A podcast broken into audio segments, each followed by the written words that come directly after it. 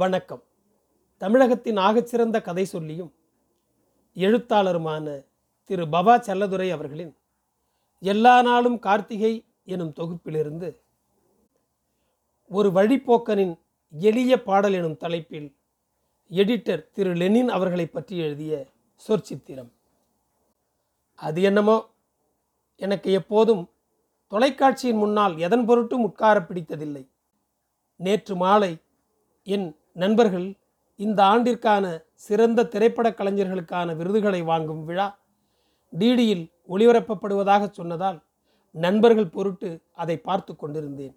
ஜனாதிபதி பிரதீபா பட்டேல் புன்னகையற்ற முகத்தோடேயே அந்த விருதுகளை ஒவ்வொருவருக்காய் வழங்கி கொண்டிருந்த காட்சி என்னை பல ஆண்டுகளுக்கு முன் இதேபோலொரு மழை நாளில் ஜனாதிபதி KR நாராயணன் அவர்கள் அந்த வருட தேசிய விருது பெற்ற திரைப்பட கலைஞர்களுக்கு விருது வழங்கும் நிகழ்வை ஞாபகப்படுத்தியது. நான் மிகவும் நேசித்து மதிக்கும் எங்கள் லெனின் பொருட்டு அதை பார்த்து கொண்டிருந்தேன். பதக்கம் தந்து சால்வை போர்த்தி கைகுலுக்கல்களோடு எல்லோரையும் அனுப்பி கொண்டிருந்தார் ஜனாதிபதி. எடிட்டர் பி லெனின் அந்த ஆண்டு அவர் இயக்கிய 100க்கு 100 பேர் திரைப்படத்திற்காக பரிசு பெற மேடை ஏறினார். எப்போதும் எளிமையை மட்டுமே அணிந்திருக்கும் லெனின் சார் அன்று அநியாயத்துக்கு 4 முழ வேட்டி கட்டி ஒரு கதர் சட்டை போட்டு சினிமாக்காரர்களுக்கான மொத்த காஸ்டியூமையும் புறந்தள்ளி இருந்தார். மேடையில் யாரிடமும் பேசாத ஜனாதிபதி லெனின் சாரோடு 1 நிமிடத்திற்கு மேல் ஏதோ பேசினது தேசம் முழுவதும் ஒளிபரப்பானது. லெனின் சிரித்து கொண்டே மேடையிலிருந்து இறங்கினார். என்ன பேசினார்கள் என்பதை அறிந்து கொள்ளும் ஆவலில் சாரிடம் கேட்டபோது தன் அக்மார்க் சிரிப்போடு அவர் சொன்னார், என் வேட்டியை பார்த்துவிட்டு என்னை கேரளாக்காரன் என்று நினைத்து விட்டார் போல. ஆர் யூ ஃப்ரம் கேரளா என்றார். நான் கிடைத்த அந்த நொடியின் இடையில் my father from Maharashtra sir, mother Andhra, நான் தமிழ்நாடு என ஆரம்பித்து என் மொத்த குடும்பமும் எப்படி வெவ்வேறான ஜாதிகளில், மதங்களில், மாநிலங்களில், நாடுகளில் கலந்திருக்கிறோம் என சொல்லி முடித்தேன். ஜனாதிபதி சிரித்து கொண்டே so you are called Lenin என்று சத்தம் போட்டு சொன்னார். பொங்கி வந்த சந்தோஷத்தோடே இதுதான் லெனின் என மீண்டும் எனக்கு நானே சொல்லிக்கொண்டேன். தமிழில் நடந்த புதிய கலை, இலக்கிய, சினிமா முயற்சிகளை தேடி தேடி திருவண்ணாமலைக்கு கொண்டு வந்த காலம் அது. புகழ்பெற்ற திரைப்பட எடிட்டர் லெனின் நாக் அவுட் என்ற குறும்படம் எடுத்திருப்பதாகவும் அதை திரையிட முடியாமல் இருப்பதாகவும் பத்திரிகையிலோ நண்பர்கள் மூலமாகவோ கேள்விப்பட்டு ஏவிஎம் ஸ்டுடியோவில் அவரின் எடிட்டிங் அறைக்கு முன்னால் நின்றேன். முதல் பார்வையிலேயே பிரியம் ஒட்டி கொண்டது. ஏவிஎம் வேப்பமரத்தடி சிமெண்ட் திட்டில் அவரோடு உட்கார்ந்து மணிக்கணக்கில் பேசி கொண்டிருந்தோம். சினிமா மீது எனக்கிருந்த எல்லா மாயைகளையும் கழுவி எடுத்து ஞானஸ்தானம் கொடுத்தார்.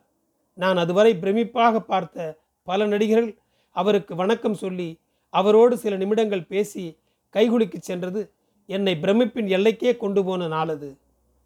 நாக் அவுட் குறும்படத்தை திருவண்ணாமலையில் நடந்த தாமு ஏசே மாவட்ட மாநாட்டில் திரையிட்டோம். தமிழ் கலை இலக்கிய உலகில் இன்று நட்சத்திரங்களாக ஒளிரும் பலரும் மிகுந்த தோழமையோடும் நட்போடும் சங்கமித்த மாநாடு அது. எஸ் ராமகிருஷ்ணன், ஜெயமோகன், கோணங்கியில் ஆரம்பித்து தங்கர்பச்சான், லெனின், ஓவியர் சந்துரு, டாட்ஸ்கி, மருது என்று நீண்ட ஆளுமைகளின் சங்கமம் அது. பெரியார் சிலையில் இறங்கி மாநாடு நடந்த சாரோன் போர்டிங் ஸ்கூல் வளாகம் வரை 2 கிலோமீட்டரும் நடந்தே வந்தார் லெனின். இன்று வரை அப்படியே. கூடவே 16mm ஃபிலிம் ரோல் அடங்கிய அந்த பெட்டியை இவரும் கூட வந்த ஒரு ஆளும் மாற்றி மாற்றி தூக்கி வந்தனர். பல ஆண்டுகள் கழித்து இயக்குனர் SP ஜனநாதன் என்னை என் வீட்டில் சந்தித்த போது, நாம் ஏற்கனவே பார்த்துருக்கோம் சார் என்றார். ஞாபகங்களின் மீது நம்பிக்கையுள்ள நான் உடனே மறுத்தேன். இயக்குனர் ஜனா சிரித்து கொண்டே, 15 வருஷத்துக்கு முன்ன லெனின் சாரோடு நாக் அவுட் பெட்டி தூக்கின்னு வந்த பையன் நான் தான் சார் என்றார். ஒரு நிமிடம் உறைந்து போனேன். லெனினின் இந்த வாழ்வு முறையையும் எளிமையையும் சின்ன வயசு முதலே ஒரு தவம் மாதிரி காத்து வருகிறார் என அவரை ஊடுருவி பார்த்த எல்லோருக்கும் தெரியும். இளம் வயதிலேயே ஜெயகாந்தனின் மடம்மானவர்களில் அவரும் ஒருவர். சமூகத்தில் பொருட்படுத்த தகுந்த எந்த இடத்திலும் இருக்க லாயக்கற்றவன் நீ என மதிப்பிட்டாலும் ஜெயகாந்தனின் மடத்திற்கு அவன் வருகை முதலில் நிகழ்ந்தால் அவனுக்கு நாற்காலியில் இருக்கை உண்டு. நீ எவ்வளவு பெரிய மனிதன் எனினும் சமூக அந்தஸ்தில் உனக்கு கீழேதான் பூமி எனினும் நீ தாமதமாக வந்தால் தரையில்தான் உட்கார வேண்டும். பல சமயங்களில் நாகேஷ், ஸ்ரீகாந்த் போன்றவர்கள் தரையில் உட்கார்ந்தும் ஆழ்வார்பேட்டை ஏரியா ரிக்ஷாக்காரர் அவர்கள் எதிரில் நாற்காலியில் உட்கார்ந்து புகைப்பதை பலர் பார்த்திருக்கலாம். இந்த தோழமையை இளமையிலேயே கற்றவர் லெனின். இன்று வரை யாராலும் எந்த வகைமைக்குள்ளும் அடக்க முடியாத ஆளுமை அவர். கம்யூனிஸ்டா, சித்தரா, கொஞ்சம் சாமியார் மனநிலையா, கால்போன போக்கில் போகும் தேசாந்திரியா, இதையெல்லாம் வைத்து யாரும் அவரை எடை போட்டு விட முடியாது. ஆனால் இவர்கள் எல்லோருக்குமானவர் அவர். தான் மிக மதிக்கும் ஒரு ஆந்திர சாமியாரை பல ஆண்டுகளுக்கு முன் சந்திக்கிறார். விலை மதிக்க முடியாத தன் சீடனென அந்த குரு லெனினை நினைக்கிறார். ஒரு நாள் பின்னிரவு வரை அவர்கள் உரையாடல் நீள்கிறது. அந்த சாமியார், கேரளாவின் உட்புறம் உன்னைப் போலவே தன்னை நேசிக்கும் ஒரு சிஷ்யன் தனக்கு உண்டு எனவும், நாளை இந்த பெண் பிள்ளைகளோடு அவன் மிகுந்த சிரமத்தில் இருப்பதாகவும், அவர் பெண்களில் ஒருத்தியை நீ திருமணம் செய்து கொள்வாயா எனவும் கேட்கிறார். அடுத்த நாள் லெனின் புறப்பட்டு கேரளா போகிறார். மிகுந்த வறுமையில் இருக்கும் அந்த குடும்பத்தை சந்திக்கிறார். எனக்கு உங்கள் பெண்ணை மணப்பதில் பிரச்சனை ஏதுமில்லை, உங்களுக்கு சம்மதமா என கேட்கிறார். பெருகும் கண்ணீரில் நனைகிறது இருவரின் கைப்புதைப்பும். திருமணத்தின் பொருட்டு முதல் நாளே திருப்பதிக்கு போய் மொட்டையடித்து தன் உயிர் நண்பர்கள் இருவரை மட்டும் துணைக்கு அழைத்து கொண்டு ஒரு பின்னிரவில் கேரளாவின் கோட்டயத்திற்கருகே உள்ளடங்கிய அந்த கிராமத்திற்கு போய் சேருகிறார்கள். திருமணத்திற்கென்று வந்திருந்த 10-20 பேரும் அசந்து தூங்குகிறார்கள். தன் நண்பர்களுக்கும் தனக்கும் 3 பெஞ்சை எடுத்து போட்டு வீட்டின் முன் போடப்பட்டுள்ள பந்தலிலேயே படுத்து தூங்குகிறார். அப்படி போன அவரின் உயிர் நண்பர்கள் இளையராஜாவும் கங்கையமரனும். பின்னிரவு வரை மாப்பிள்ளை வராதது கண்டு திடுக்கிட்ட அந்த பெண் வீட்டாருக்கு மாப்பிள்ளை இப்படி மொட்டையடித்து 2 பேரோடு மட்டும் திருமணத்திற்கு வந்தது ஒன்றும் பெரிய அதிர்ச்சியை தந்துவிடவில்லை. இந்திய சினிமாவில் இப்படியான ஓர் ஆளுமையாக ஜான் ஆபிரகாமை சொல்லலாம். ஜானும் லெனினும் உற்ற நண்பர்கள். சொகுசு பங்களா, சொகுசு கார் என வாழ்வை உப்பு வைத்து கொள்ளும் பிரபலங்களுக்கு முன் இன்னும் எளிமை என டவுன் பஸ் பயணத்திற்கு மேம்பட்டு எதையும் யோசிக்காத மனது யாருக்கும் வாய்க்காதது. லெனினின் பல சினிமா முயற்சிகள் தோல்வியில் முடிந்தன. அதை அடுத்த நொடியே உதறித்தள்ளும் மனம் அவருக்கு வாய்த்திருந்தது. இன்றைய முதல்வர் ஜெயலலிதா முதல்வராவதற்கு முன் நடித்து கொடுத்த கடைசி படம் நதியை தேடி வந்த கடல். வாழ்வின் எந்த பெருமிதங்களையும் புகழையும் சேகரிக்க தெரியாத துறவு மனம் அவருக்கு. நாக் அவுட் படத்திற்கு வாங்கிய ஜனாதிபதி விருதினை சுமார் 1/4 கிலோ வெள்ளியிலானது ஒரு விழாவில் என் கழுத்தில் மாட்டி, இது பவாவுக்குத்தான் பொருந்தும், அவர்தான் பெட்டியில் கிடந்த இப்படத்தை வெளியில் எடுத்தவர் என சொல்லிவிட்டு சென்றார். முழு புரிதலுக்கு மனிதனை உட்படுத்தாத வழிபோக்கிறவர். அவர் இயக்கிய படங்களில் குற்றவாளி என்றொரு குறும்படம் என்றென்றும் பேசத்தக்கது. ஒரு சிறைச்சாலையில் அடைபட்டிருக்கும் ஆயுள் தண்டனை கைதி அவன் அறைக்கு மிக அருகில் இருக்கும் ஜெயிலரின் வீட்டிலிருந்து தினந்தோறும் வார்த்தைப்படுத்த முடியாத இசை வழிகிறது. இசைக்கு வீடென்றும் சிறை என்றும் பேதமுண்டா என்ன? அந்த இசைக்கருவியை மீட்டும் விரல்களை பார்த்துவிட துள்ளும் மனதோடு அந்த கைதி அதற்கான ரகசிய முயற்சிகளில் இறங்குகிறான். தினம் தினம் அதற்காக பிரயத்தனப்படுகிறான். சிறையிலிருந்து தப்பிப்பதற்கான அவன் முயற்சி என அந்த சிறைக்காவலன் அவன் தப்பிக்கும் நிமிடத்தில் அவனை சுடத்தக்க தருணத்திற்காக காத்திருக்கிறான். காலம் நீர் போல கரைகிறது. இதோ இருவருக்குமான மையப்புள்ளி இதுதான். இதற்குத்தான் இருவருமே காத்திருந்தது. அவன் உடைக்கப்பட்ட சுவரின் வழியே அடுக்கப்பட்ட பொருள்களின் மீதேறி அந்த வீணையை பார்த்து விடுகிறான். அந்த சிறைக்காவலரின் பெண்ணே அதை மீட்டுபவள் என்பதறிந்து பரவசப்படுகிறான். ஒரு நிமிடத்தில் அந்த கலைமனதை உள்வாங்கிக் கொள்ளும் அச்சிறைக்காவலன் தன் தொப்பியை கழற்றி தன் துப்பாக்கியை தாழ்த்தி அந்த குற்றவாளிக்கு சல்யூட் அடிப்பதோடு படம் முடியும். படத்தின் தலைப்பு குற்றவாளி. இந்த படத்தை இயக்குவதென்பது லெனின் மாதிரியான ஒருவருக்கு மட்டுமே சாத்தியம். தொடர்ந்து பார்த்த தமிழ் படங்கள் அவரை கோபப்படுத்தியுள்ளன. அவைதான் அவரை திரைப்படத்தை விட்டு விலகி இருக்க நிர்பந்திக்கின்றன. ஆனால் எப்போதாவது வரும் சில நல்ல படங்கள் அவரை மீண்டும் உள்ளிழுத்து கொள்கின்றன. எஸ் ராமகிருஷ்ணனின் நகர் நீங்கிய காலம் என்றொரு சிறுகதையில் வேலை கிடைக்காத ஒரு நண்பன் உள்ளூரில் டுட்டோரியல் நடத்தும் இன்னொரு நண்பனை சந்திக்க வருவான். இருவரும் ஒரு சித்திரை மாத மாலையில் வரப்பில் உட்கார்ந்து பேசிக்கொள்வார்கள். இவர்களின் உரையாடலினூடே அந்த வரப்புக்குள்ளிருக்கும் வலையிலிருந்து ஒரு வயலொலி வெளியே வரும். நண்பர்கள், வாழ்வின் இருண்ட பகுதியை பற்றி பேசும்போதெல்லாம் அந்த எலி புழுக்கமான அந்த வலைக்குள் ஓடிவிடும். அவர்களின் காதலிகளை பற்றி, அந்த சந்திப்புகளை பற்றி பேசும் இனிமையான தருணங்களில் அதே எலி வரப்பு ஈரத்திற்கு வந்து இளைப்பாறும். எத்தனை அற்புதமான படிமம் இது! லெனின் சாரும் இந்த எலி மாதிரி தான். தமிழ் சினிமாவின் கொடுமை தாங்காமல் அதை விட்டு விலகி தன் கூடுகளுக்குள் திரும்ப நினைப்பதும், சில நல்ல பட முயற்சிகளின் போது அந்த எளிய இயக்குநர்களின் தோல் பற்றி அதை உரமேற்றுவதுமாக நகர்கிறது இந்த வழிப்போக்கனின் பாடலோடு கூடிய வாழ்வு. நன்றி. அடுத்த சொற்சித்திரம் எழுத்தாளர் கோணங்கியை பற்றியது. கல்வராயன் மலையிலிருந்து இறங்கி வந்த கல்குதிரை. எஸ் ராமகிருஷ்ணனின் தலைப்பு மறந்து போன ஒரு சிறுகதையில் மார்கழி மாதத்தில் ஏதோ ஒரு இரவின் 3ஆம் ஜாமத்தில் வீட்டின் ஓடுகளை பிரித்து களவுக்கு இறங்கும் திருடன் அந்த பனிப்பொழியும் நிசப்தத்தில் அவனுக்கு மட்டுமே கேட்கும் அபூர்வ ஒளியில் ஒரு நிமிடம் உறைந்து போவான். கொஞ்சம் நிதானித்து அது அந்த வீட்டின் மேல் படர்ந்திருக்கும் பூசணிப்பூ பூக்கும் சப்தம் என்பதை உணர்வான். இந்த அபூர்வங்கள் எப்போதும் எல்லோருக்கும் கிடைக்காது. எப்போதாவது இந்த ஒளி திருடர்களுக்கும் எழுத்தாளர்களுக்கும் மட்டுமே கேட்கும். கடந்த 25 வருடங்களுக்கு மேலாக கோணங்கி இப்படி ஏதாவது ஒரு நள்ளிரவில் பூசணிப்பூ பூக்கும் அபூர்வத்தோடேயே மட்டும்தான் என் வீட்டின் கதவை தட்டியிருக்கிறான். ஒவ்வொரு முறையும் அவனுடன் ஒரு எழுத்தாளனோ கலைஞனோ வாசகனோ உடன் வருவார்கள். இவன் பாரதி, இவன் கைலாஷ், இவன் ராமகிருஷ்ணன் என மின்னல் மாதிரியான அறிமுகம் போதும் அவர்களின் வீட்டில் புழங்க. அவன் குரல் கேட்டு உடலெங்கும் சந்தோஷம் பொங்கும் உவகையோடு அப்பா விளக்கை போடுவார். அப்பாவும் கோணங்கியும் மட்டுமே பேசி பேசி தீர்த்த இரவுகள் உற்சாகமாய் விடிந்திருக்கின்றன. அப்பாவின் தோள்பட்டையில் பட்டப்பன் என்ற அவரின் உற்ற நண்பனின் பெயரை பச்சை குத்தியிருப்பார் என்று அப்பாவின் மரணத்தின் போது கோணங்கி சொல்லி எழ போர்த்திய துணி விளக்கி பார்த்து கதறினேன். அவன் எப்போதும் அந்த பூசணி பூவின் மலரும் ஒளி போல எங்களுக்கு அபூர்வமானவன்தான். 30 வருட காலத்தை 4 A4 பக்கங்களில் அடைத்துவிட முடியவில்லை. அதில் மார்கழி பனி, சித்திரை வெயில், சிபியின் ரத்தம், வம்சியின் பிறப்பு, உரையாடல்களின் கனமென வாழ்ந்து தீர்த்த பாதையெல்லாம் தானியங்கள் கொட்டி இறைந்து கிடக்கிறது. நான் சிட்டுக்குருவியாய் கொத்தினாலும் 4-5 பருக்கைகள் மட்டுமே கொறிக்க முடிகிறது. கோணங்கியே எப்போதும் சொல்வது போல், நீ மரமாக மாறாவிட்டால் கிளிகளை பிடிக்க முடியாது. நான் மரமாக மாற முடியாத ஒரு மரணாவஸ்தை இது. மதுனிமார்கள் கதைகளின் வழியே என்னை வந்தடைந்தவன் கோணங்கி. எப்போதும் தமிழின் ஆகச்சிறந்த கலைஞனிவன் என என் வாசிப்பில் உணர வைத்த படைப்புகளவை.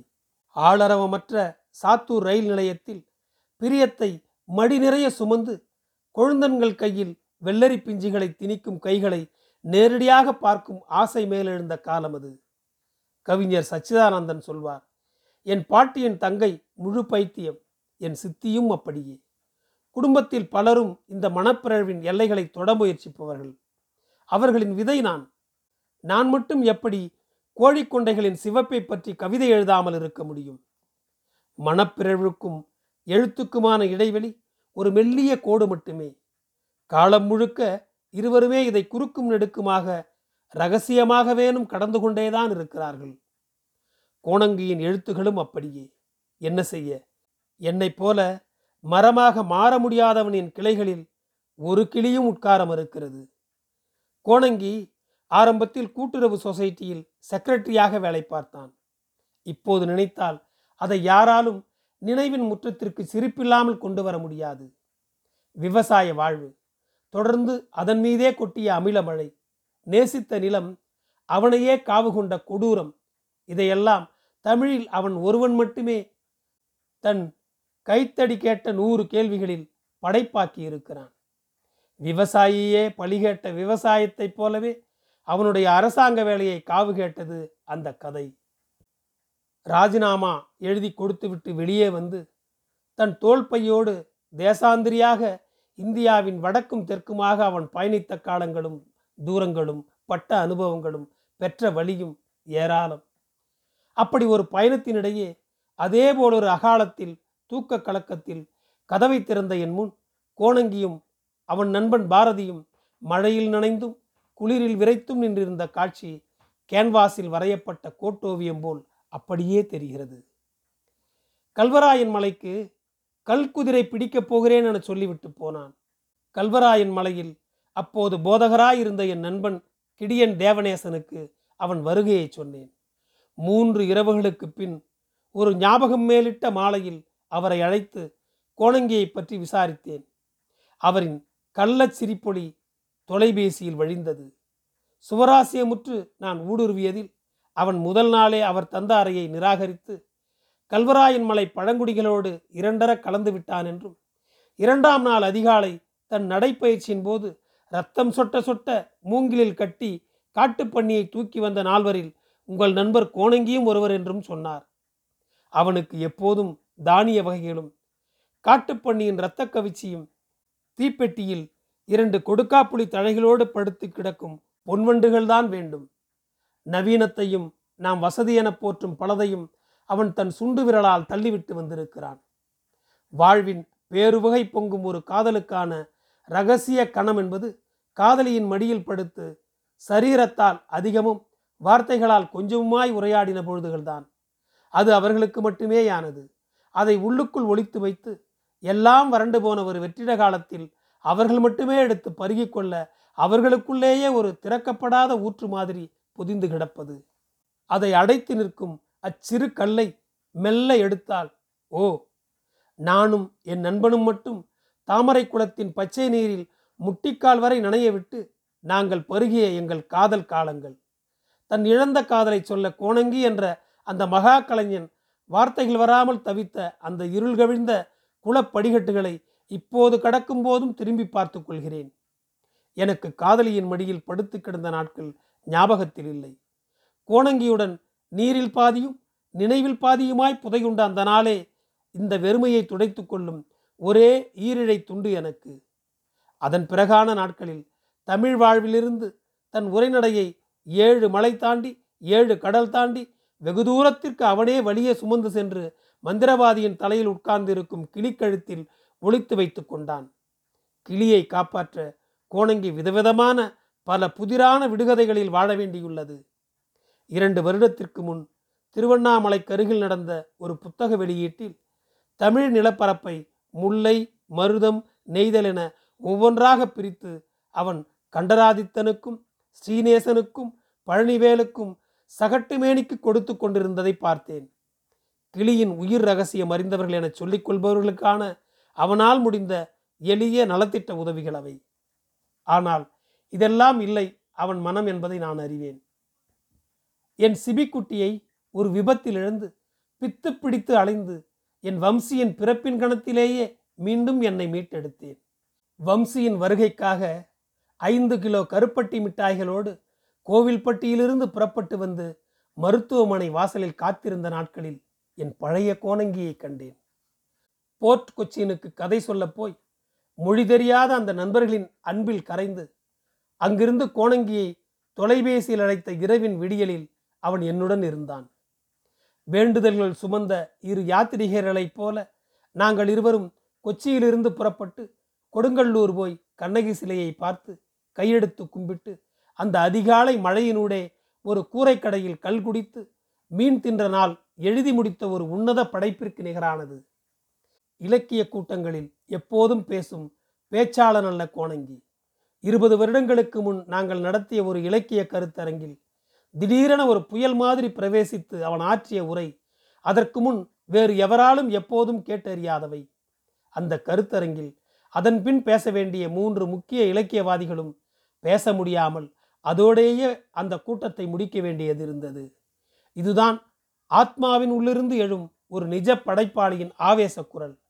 அதை கேட்ட பாக்கியம் 2 முறை திருவண்ணாமலை வாசகர்களுக்கு வாய்த்திருக்கிறது.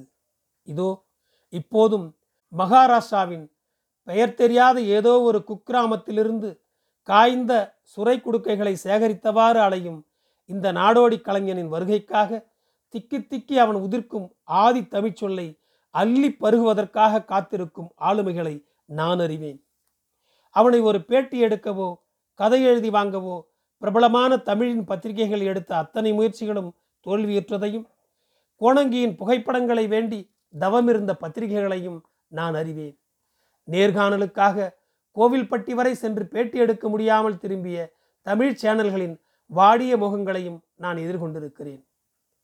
கமலஹாசன் தன் வாழ்வில் சந்திக்க விரும்பும் ஒரே படைப்பாளி கோணங்கி என்று பல நேர்காணல்களில் சொல்லியும் அதை உதறி செல்லும் செம்போத்து பறவை அவன்.